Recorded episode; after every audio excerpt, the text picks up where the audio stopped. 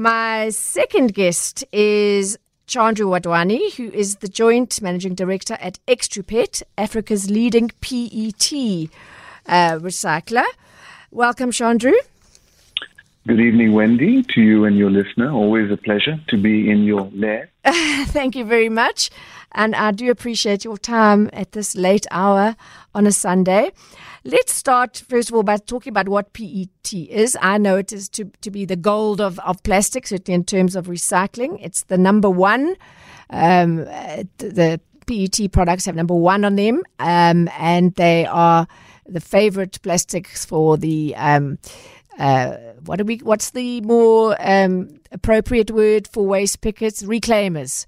Um, right. They like it as long as it's the right color, but we'll get to that um, in, in, a little bit. What makes PET um, the, the, the the best plastic for recycling? Why is it gold for recycling? Well, off the bat, I'm completely biased. I must declare that. yes, well, um, that's true. The the virtue of PET is, as we hear a lot about these days, uh, heading towards a circular economy. It's currently the only plastic that can be recycled back into a food grade plastic to be used as a bottle again. And while other parts of the world are getting to other polymers, as we stand right now in South Africa, it's the only circular packaging that we have um, at present. And I think that's what makes it particularly unique. Okay, so we heard Prof. Stafford uh, just now saying that only 19% of all plastics in this country are recycled. What's the percentage for PET currently? So the stats that came out of PETCO, the organization that represents the PET value chain, mm-hmm. was mm-hmm. we actually collected 62% oh, ah, okay. of all beverage bottles in the year 2019. So quite an admirable rate when one con- considers that many developed places like the US of A uh, sit in the low 20%. So I think a great flag to fly for South Africa. Exactly. And that came as a surprise to me when I first started researching this issue, um, because we just assume that, you know, we would have to be behind a country like the US, you know. Um, and when you look at the figures, that's absolutely not the case when it comes to PET recycling. Um, just last week, I saw that the Department of Environmental, Forestry and Fisheries have um, called for public comments on draft amendments to plastic bag regulations, stating that plastic carrier bags, which we've just been talking about, um, and plastic flat bags must be made from a minimum of 50% post consumer recyclate from the 1st of January 2023, 75% recycled materials from 2025, and 100% post consumer recycled from 2027. Um, now, already Greenpeace Africa has called that a false solution to the plastic pollution crisis and is, in, is calling instead for a complete ban on single use plastics. And I think a lot of um, environmentally conscious consumers would say, yes, of course, absolutely. What do you say about that? So I can understand where Greenpeace is, is coming from. I think globally we've become so oblivious to the climate crisis that's staring us all that the need to be, I would say, overtly dramatic um, about the call for change of behavior um, is such that we get these reactions from Greenpeace. I'm a big fan. I think the work they do is admirable. Mm-hmm. But the reality is to switch away from plastics uh, when we're a global population soon to reach 8 billion. And let that number just sink in. I mean, this is 8 billion people we need to feed, we need to clothe, transport, house, educate, medicate. Um, to not have plastics in that mix yeah. And I think Prof's report highlighted this that some of the alternatives, as sexy as they might sound environmentally, actually do far more harm. I think the good news is that call uh, by the Department of Environment wasn't only for plastic bags. They've also released recently the Section 18 notices for all packaging, calling for higher recovery rates and inclusion rates of recycled material. So I don't think it's unique to South Africa. I think it's a global move yeah, where governments so. are realizing that if we don't encourage the use of recycled material, then how do we hope to divert it from the landfill and the oceans? Exactly. So let's talk about what happens. Um, funny enough, I remember the first time I went to your plant was must have been shortly after 2010 because you had I just remember so vividly bales and bales, huge bales of was it the who sponsored the, the World Cup? Heineken? Were they green bottles? What was the issue? It was Budweiser. Budweiser. Um, sorry, they, Heineken. um, change your address quickly. um, Budweiser were the global sponsors with FIFA for the World Cup, and they'd sent in a multi-layer PET bottle for their uh, beer offerings in stadium, where you're not allowed to serve it in glass for health and safety reasons. Yes, but uh, um, they landed up with you. And what color were they?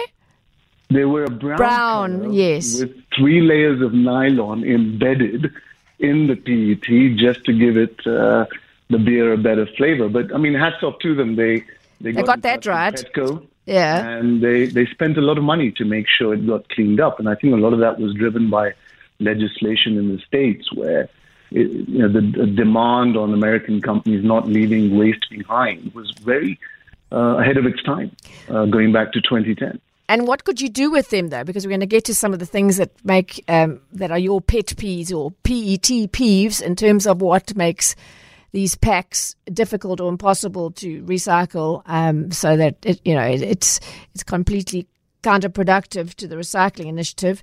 Um, were you able to do something with them, or were they? What happened to them? So what we did collect uh, ended up becoming a fiber that we produce in okay. Cape Town. Okay. That probably ended up in a carpet in the boot of a car, or possibly an industrial fabric uh, which they use to build roads and stadiums. Funny enough. On Budweiser, who knew? So there let's talk about let's talk about the other things that, that you make from from PET, uh, recycled PET. So the gold, the gold in terms of you know what you can um, best recycle would be your clear bottles or your very light blue bottles because that gives you the lovely pale um, that you can then make into other bottles um, and uh, and packaging. Um, so, um, what would that apart from other bottles, what would the, the really top class PET recycled, because it's come from clear or very pale um, bottles, what would you do with that? So the premise of any recycling, whether we're talking plastic, metal, glass, I, I imagine even human body parts, is collect and do what. And we're hearing a lot more globally now about circularity. Uh, why suck out more oil to make more bottles when we have so much in waste form? So really the gold in the mix is a clear and light blue bottle because that lends very well to becoming a new bottle. Over and above that, we do also make fiber, which will end up in pillows and duvets. But I think the global shift is to demonstrate that it can become a bottle again. And in that vein, we're now seeing global brand owners like Coca Cola. Yes, finally. shift Yes. yes no more green Sprite. We got pale Sprite bottles. You finally.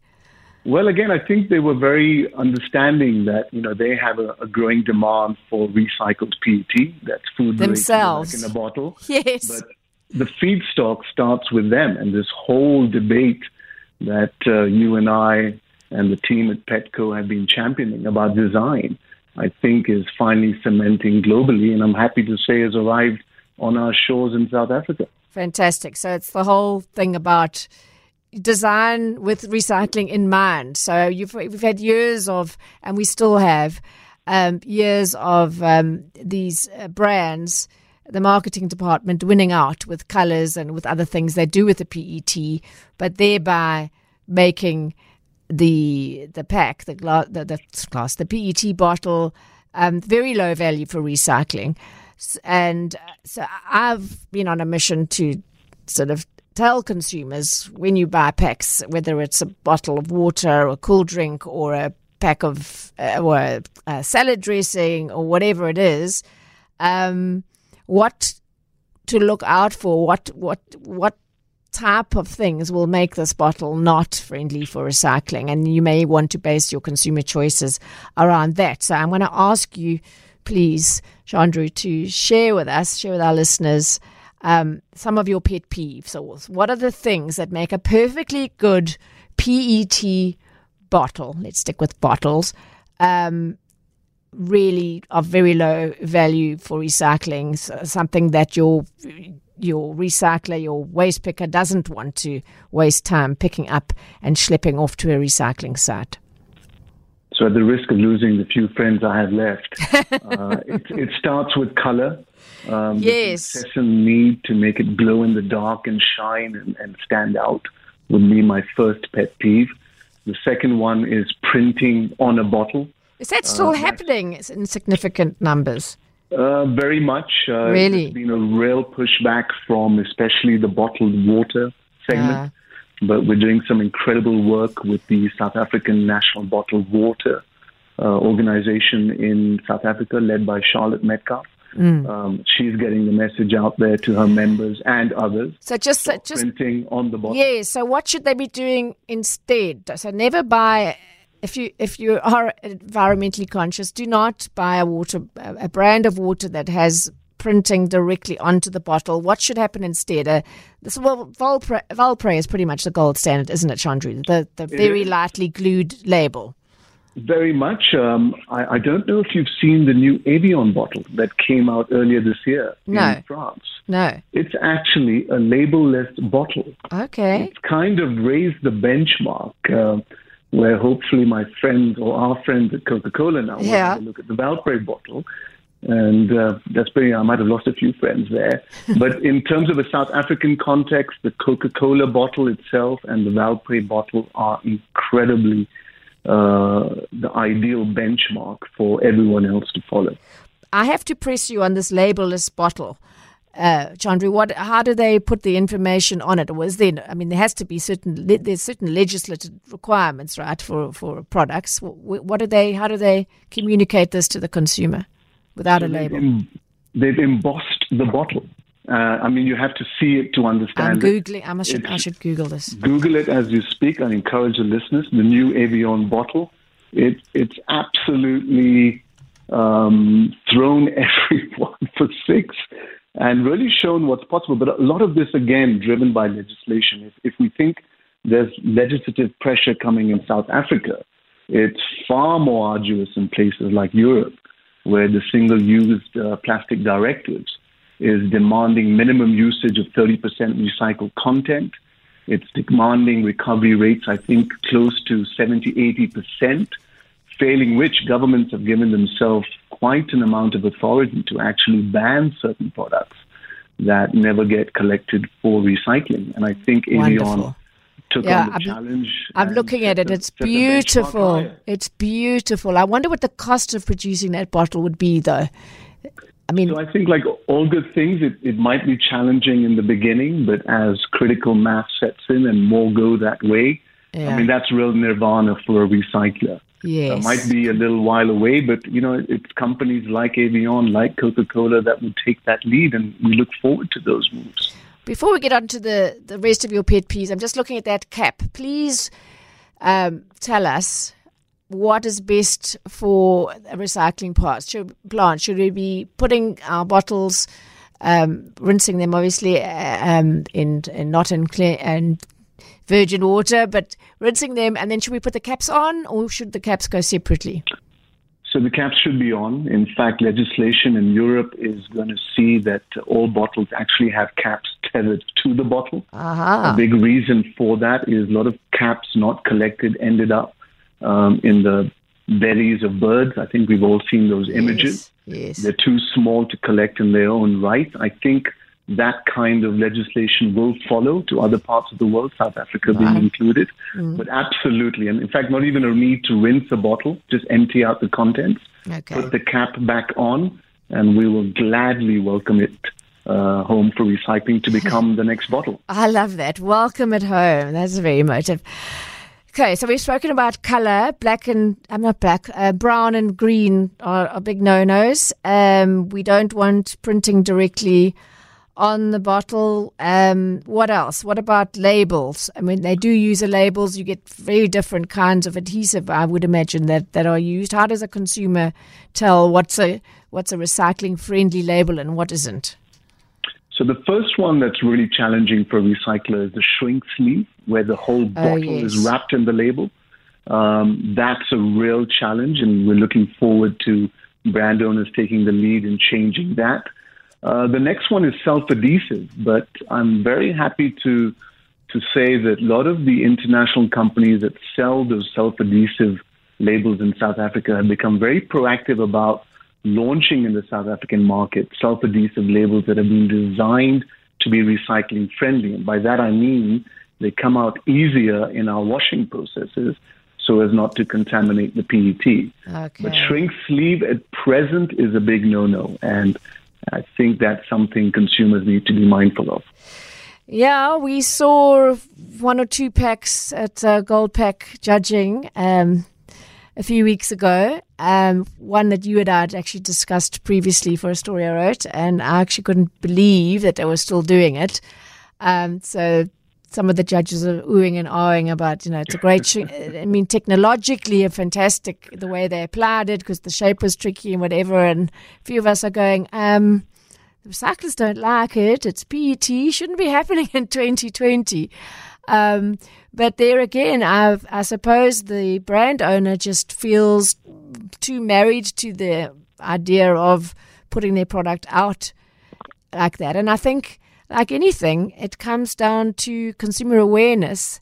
Um, and it takes, as we've just seen recently with the Tresemme thing, when consumers say, absolutely, we are not having this, whatever it is, whatever they find repugnant, whether it's, um, you know, racially insensitive or environmentally insensitive or what, sexually, gender insensitive, whatever, if enough consumers say, we're not, this is not okay, then things change. But the, the issue we have, I think, right now is not enough consumers know enough about, you know, a the need to recycle PET and other forms of plastic, but we're talking PET now, uh, and what to look out for in terms of you know this brand um, is really not thinking about the environment at all. Um, this bottle isn't going to land up being um, recycled in, in, or certainly not in significant yeah. numbers. I agree fully, and I think in light of Greenpeace adverts um, and the burning issue of the day, excuse the pun, of climate crisis, I think consumer awareness must now move to consumer power. Um, and I think anyone who has a moral objection to plastic waste in the oceans or ending up in our marine life must realize we all have blood on our hands. And I think, you know, it's, it's no longer sufficient or an excuse to say, I didn't know. We live in the age of access to technology like we've never had before. And I'd really challenge everyone to spread the message out there that it starts with consumer power. If you don't purchase the product, I assure you the brand owner will make the change.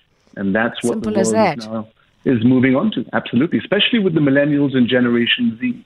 They seem to be far more mindful about environmental impact of all products. I mean, we're talking a lot about packaging today, but we're starting to get sucked into the realm of fast fashion. What happens to textiles of and course. garments? And because a lot of PET is polyester becomes garments. Yeah, uh, your those little puffer jackets and things.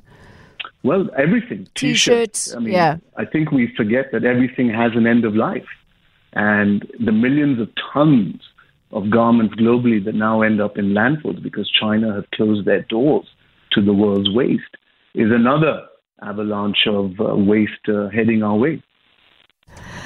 Okay, well, it's it's very encouraging to hear that you know from your perspective things are changing and the new wave of consumers coming through are going to be more mindful about such issues. Just one last question, Chandru, before we say goodbye. Sure. Um, what is lockdown? What impact has lockdown had on your operations, on the amount of um, recycled material coming through um, through to your plant. Has it, have you been affected at all? I, I imagine in the hard lockdown, it, it, it most definitely was. It was. Uh, the month of April was incredibly challenging, but more for us, more than for us, was for the reclaimers. Um, of course. I think it was well documented. They went through a terrible time. Thankfully, organizations like Petco and PAMSA and Plastics SA and the glass recyclers all came together but it was hard to bridge the gap of what they were foregoing. Thankfully, I think by the month of uh, May, we were in full running. and volumes are not fully recovered to pre-COVID levels. Uh, the weather in Cape Town has challenged us a little bit. Yeah, I'm glad to report that the trend is that we are now recovering. But that's also a reflection of the amount of plastics we're consuming. Uh, I think we need to recognize that plastic's value has really shown during this time of COVID globally. It's got food to us safely, medicine to us safely, face masks. Of course. And but on And- the back of that, there will be more waste, and that's I think the challenge to all of us to be mindful about how we consume to make sure that the stuff gets picked up and recycled. Yeah, so what happens to all those face shields? Uh, that Correct. definitely needs to land up in a plant such as yours. Brilliant. Correct. Well, I'm I'm looking forward to seeing that figure of what was it, sixty nine percent, sixty two percent, Two percent. sixty two percent growing, and uh, the other issues that we haven't got time to discuss now, the thermoforms and the oil bottles that aren't able to be recycled now. That that's Oil bottles are. Really? The thermoforms is coming. Yeah, we do recycle oil bottles. Oh, that's new. Thank you for that. And the thermoform's coming. All great news to, to Very be continued. Thank Absolutely. you. Thank you so much. That's Chandru Wadhwani, Joint MD at Extrupet, uh, Africa's leading PET recycler. Thank you so much.